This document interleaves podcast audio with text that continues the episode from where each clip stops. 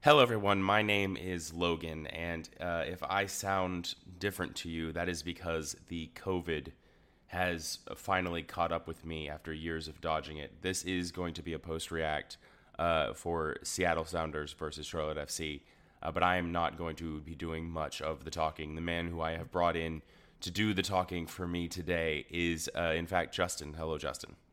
Hey, Logan. And it's not just today that you bring me in to do the talking, it's every day you know, uh, especially today, I, I am happy to have you here to to pick up the slack because hopefully this intro is about as much as I talk. Uh, yeah. Let's let's run right into it because obviously it sucks to have a game ripped away in the last minutes like that, especially when we kind of looked like maybe we would pull it out of the out of the bag uh, or out of the hat. I, I, don't know whatever idiom you want there. Uh, do you want to go stock or do you want to go into our crowns or our cards first? Uh, let's. I mean, it, it's a loss, but let's let's talk crowns first because I think it's it's actually easier for us to do crowns in this particular one. You know, as you look at, at how we did against Seattle, we went up there and we did lose two one.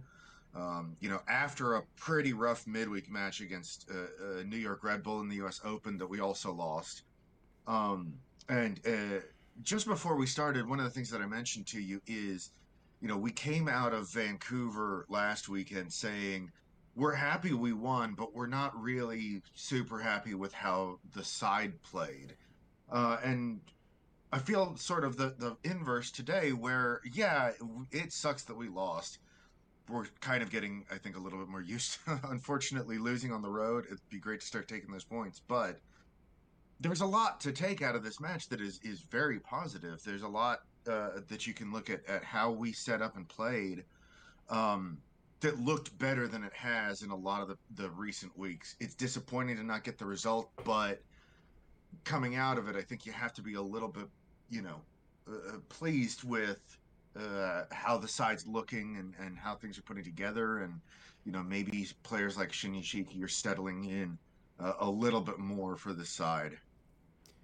Yeah, I mean, I, I think Shinyashiki has been a, a real game changer for the side in general. But if we are going to go into our crowns, uh, and I, I will say, I think both for the listeners' knowledge and for yours, I think I'm going to do one card and one crown today, and I'm going to ask you to do two each, so I don't have to talk as much. Is that is that fair yeah. with you? Okay. Oh yeah. Um, and to the listeners, thank you again for putting up with uh, this voice. COVID is nasty, and it is attacking me uh, with all of its its ferocious might. Uh, so I'm going to go into my crown today, and uh, I'm very happy because I had to give this guy a card last time, and uh, I guess everyone listens to our podcast. Miguel Ramirez listens to our podcast. He takes our advice. The players listen to our podcast when we tell them they need to step step up. They do exactly what Ben Bender did in this match, and they just absolutely step up. Uh, ben Bender gets a crown from me today he looked free in this match. Uh, you know, one of the things that I was I was watching and and I sent some messages to you about was that he looked like he had the space to go where he wanted to go and wasn't forced to sit in a little like one very specific pocket and he looked so much better for it. He was playing progressive balls. He was by far the best passer on the day. I I wonder if the stats back that up, but he looked to be the best progressive passer on the day. He was making dangerous runs. He was doing what I really like in his ability, and that was he was being the late arrival in the attacking side of the field. He was letting the play develop in front of him. He was he was moving the play forward. He would let the play develop, and then he would a- arrive late to be sort of a dagger. And he got his shot off this way. He scores his goal this way by being alert. Um, you know, it is a tap in, which I'm glad he taps in because we've seen tap ins not go in but uh, his ability to be a second phase attacker and to move into dangerous areas where the play has opened up to is a very rare, very valuable skill. And him playing a little bit deeper in our midfield, I think really allows him to arrive later once the play has developed, as well as allows him to be one of the balls that moves us out and through the pitch. And I think he did a really good job of drawing defenders onto him and then passing the ball away from pressure today. Uh, Justin, do you want to talk about our number 15? Yeah, I mean, Bender is absolutely, uh, you know, from my perspective, man of the match. He's a standout performance. You know, he scores uh, a poacher's goal, has a great opportunity from range, uh, and and you know, like you said, he's he's moving play around him. I think that as he shades in that sort of, you know, left center midfield, uh, again, as Shinyashiki becomes more comfortable in the side, I think that they have, you know, they're some of our most skilled passers of the ball uh, on that left hand side right there, and they they're developing some of that, uh, you know, understanding that knowledge. Um, I thought that uh, you know he paired better today with Jordy Alcivar in the middle of the pitch. Um, so you know, I just these are the performances, and uh, you know, for our listeners, these are also the performances that cause us to occasionally card Ben Bender because we see the capability that's there.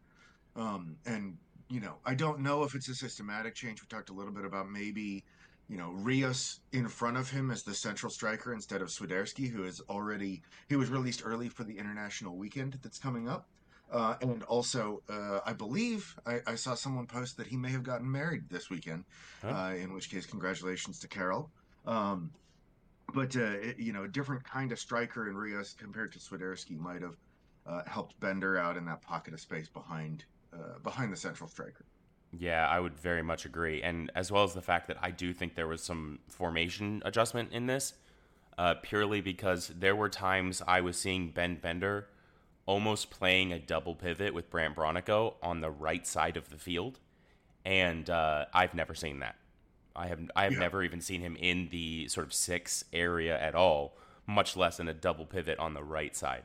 So uh, good on him. He looked spectacular uh, that's what we want from from Ben Bender. Justin, you want to go into your cards or your crowns? Yeah, uh, I'm actually going to crown somebody that I think has had a rough couple of weeks leading into this and uh, did a phenomenal job, I, I, think, in this match, and that's Guzman Corujo. Um, I don't think there was anybody stronger in our back four today. There were a lot of attacks that, that got broken up. We we lost by two goals in this match what I want our listeners to understand that maybe didn't get a chance to see this, these were two perfectly taken attacks by Seattle. Uh, uh, you know, the the cross from Cristian Roldan for the first one, it drops just a. I mean, Guzman Corujo is following his man and tries to take a step back and still play this ball and gets incredibly close. Yeah. And it's just this perfectly weighted cross that drops over him. Um, you know, the, the second goal is just a worldy uh, curler from the edge of the box. Uh, not a whole lot anybody defensively could do about this. And so it's very difficult to look at this and say, oh, somebody did really poorly. But Guzman Corujo, I thought, did very well across our back four. Um, I'm seeing an interesting development as we talk about formational changes where there are a fair number of times where I see Guzman Corujo pushing up into midfield, following that, that central striker. Um, and I don't know that I always agree with it, uh, you know, but I do think it's something that, that Corujo has been instructed to do tactically, and I think it's something that's been instructed because he is an effective tackler of the ball, um, especially against central strikers that occasionally aren't as good with the ball at their feet. So I, I understand why you do it. You know, I understand um, it's a little bit of that pressing against you know what is supposed to be the outlet player. Um, but you know he, he does well again with balls in the air.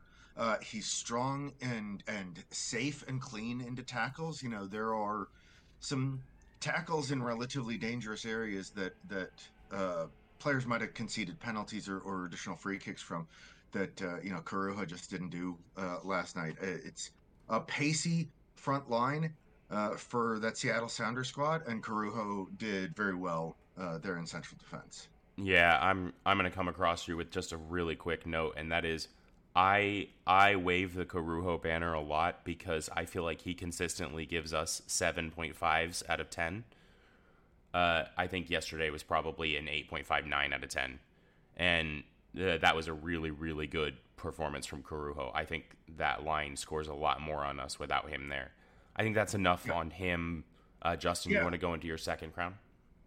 So for my second crown, and and I will say, as we get into this second crown and then into our cards, this is again a, a, kind of a difficult one because there were a couple of real standout people, and they have been called out. And then everybody else did a solid like six, six and a half, sort of across the. I uh, think uh, I know, think there are a few out there who, who who still deserve a standout crown. I mean, eh, so so I'm going to crown uh, uh, Jordy Alcivar for his play, partnering Bender in the midfield, and you know he's he's still a streaky player. He's still a little hot and cold, but eh, you know there were some moments of, of hot today. The free kick that he takes that leads to our goal is a rifle, uh, low and fast past the side of the wall, and it's cannons into the post. Um, the the Stefan Frei, the goalkeeper for um, for Seattle, got a fingertip to it to, to help guide it onto the post. Comes off the post and then off Frei's foot and lands at Bender's feet. But but uh, you know, Alcivar I think looked more effective partnering. You know, maybe out there McKinze Gaines is a little bit faster uh, player, so so Alcivar was able to hit some of those through balls uh, maybe a little bit harder. Um, I, I, thought that that Jordy, you know, it's not at the Ben Bender level of standout, but I thought that Jordy Alcivar had a good match uh, mm-hmm. in that middle of the pitch. No, I think it's a great shout out, and I will say, you know, as he was standing over that free kick, I was sitting there going, "Gosh, from that position, today is the day we don't have the left foot of Karol Swiderski," and uh, you know, he made it count. He really took a spectacular shot. It's it's just wide, but it ends up in a goal anyway, and and good on him for the day. Uh, let's move on to our cards for today. I'm going to let you take one card and then I'll take the next one. Sound good? Sure. Um, I, I again, this is kind of difficult. I will say when I saw a lot of the attacking threat from from Seattle was coming down a, a, particular area, and and I don't know that Joseph Mora necessarily covered himself in glory uh, today. He wasn't awful. You know, he wasn't uh, he wasn't truly terrible, but he got skinned a lot down that right hand side. Again, there is speed, there is pace, and there's there's a lot of talent uh, down that attacking right with with uh, the the Roldan brothers coming down there, Cristian and Alex, and and it was very difficult assignment, but I think it, it fell down a little bit for for Joseph Mora today. I think he's unlucky to get the booking that he gets early in the match because I don't think that there was a, anything in there. He's 35 minutes in and he gets a booking for it looked like making a good tackle where he got the ball and then the Seattle player continued into him. Um, but uh, you know he had to play a, a, fairly long stretch of the match until he was subbed off in the 81st due to injury. Uh, it looked like. Um, uh, with that yellow card. I don't know if that affected the play, but he just wasn't quite sharp enough for me. Um, there was a lot of danger that got produced. Not a lot of scoring, but a lot of danger that got produced down that uh, attacking right flank. Yeah, I mean, I think the one thing that you can say is, and again, I realize I sound like I'm repeating myself. That's because I am. Other teams tell you who you are and Seattle came out with a very clear intention to attack down our uh, left side. They believed, probably rightfully, that uh, Joseph Mora and uh, Christian Makoun were the weaker links, and they got a lot of joy in doing so. So I think that's a fair card. Uh, I will move on to my card, and uh, my card is actually going to be up at the very top of the pitch, it is going to be Daniel Rios. And I think Rios did a lot of good things in this match. Uh, I do think he presents a much stronger body than Karol Swiderski. But man, the ability to hit a pass that is five or six yards away from you is such a critical skill in football. I would love to see the numbers of passes completed from Daniel Rios in that match because it seemed like every time the ball went up to him at the top, all of a sudden he he mishit a pass that was four yards, five yards. Now I, am not expecting this guy to hit crossfield zingers. You know that's what I expect out of Ben Bender. Uh, I'm expecting this guy to hit sharp well timed five yard passes that hit basically wide open players either behind him or to the side of him. I'm not asking him to break lines. Uh, and he really didn't. He was not able to connect up top at all. There was just this feeling of that he was doing a lot of good and he was holding the team shape really well, which I think helped us.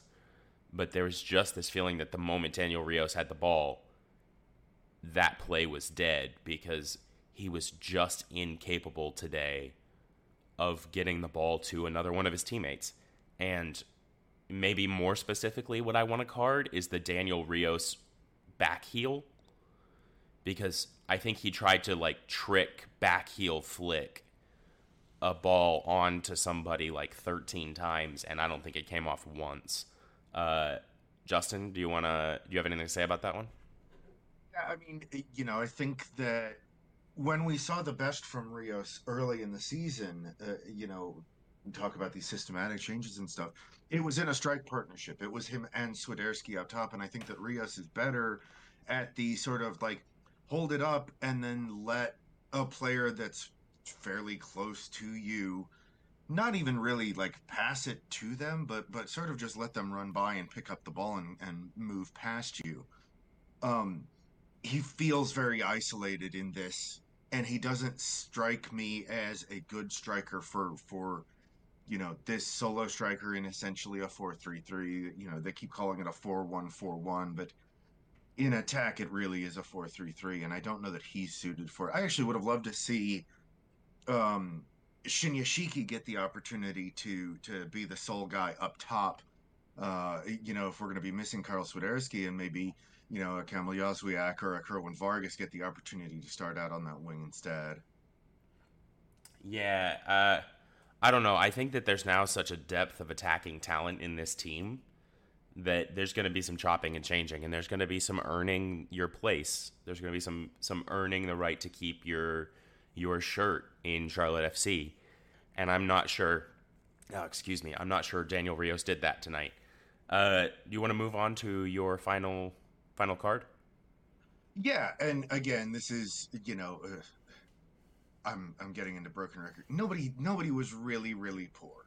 Mm-hmm. Um, but uh, you know, when we subbed on, it was the combo sub right of Kamil Jozwiak and and Kerwin Vargas coming on for Shinyashiki and Gaines. We basically flipped the the wings.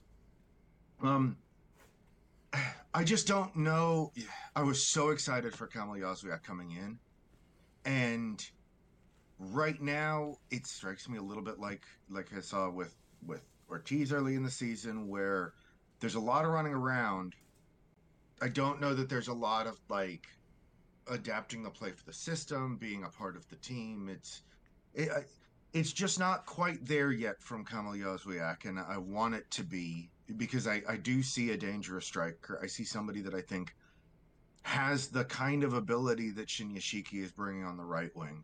Um, that's just it. The pieces aren't quite there yet, you know, and and seeing Jozwiak and Vargas come in and and Shinyashiki, who had a, a okay game, and Gaines, who actually I thought had a decent game on the right wing. You know, it didn't feel like this was, you know, gonna come come back and, and help us win the match get the way they they played.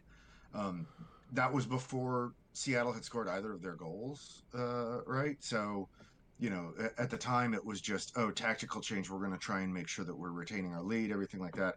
Six minutes later, we concede. Obviously, that's not Jozwiak or Vargas's fault, but I thought that Jozwiak just was was a little bit pedestrian when he came on. I mean, I'm not going to say that it was Jozwiak's fault. Uh, but I will say that, and this is this is just a general belief I have that your your width is your stabilizers, right? Your wingbacks or your fullbacks and your your wingers are what stabilize the team. Your your your core spine is your strength, and your stabilizers are on your outside. And McKinze Gaines was doing a really good job of stabilizing the team and the defense. He was working back really, really well. Uh, as was Andrei Shinyashiki, by the way. And I do wonder if losing those two pieces for a young kid and some more offense only threat in in Jozwiak, who you're right. I, I haven't quite seen what I want to see out of him yet. Um, in fact, I haven't seen much of anything out of him yet. But I, I do wonder if if we destabilized a little bit by losing two players who were putting in a really good shift, both moving forward and helping out their fullbacks defensively. Uh, yeah. I think it's fair to leave it there. Like like we said, I think that today was a day where the team in general played pretty good. The bad performances today were five out of tens. They weren't, you know, nobody nobody went out there and put up a two out of ten today. Uh, yeah. So no, this is yeah, I don't feel it's like the it's kind right. of performance. It's the kind of performance that I think there's a lot of positives to take away. I think that again, there's there's little pieces that are working well, and it's just going to be a matter of getting more consistent about those pieces that are doing well, all sort of doing well at the same time.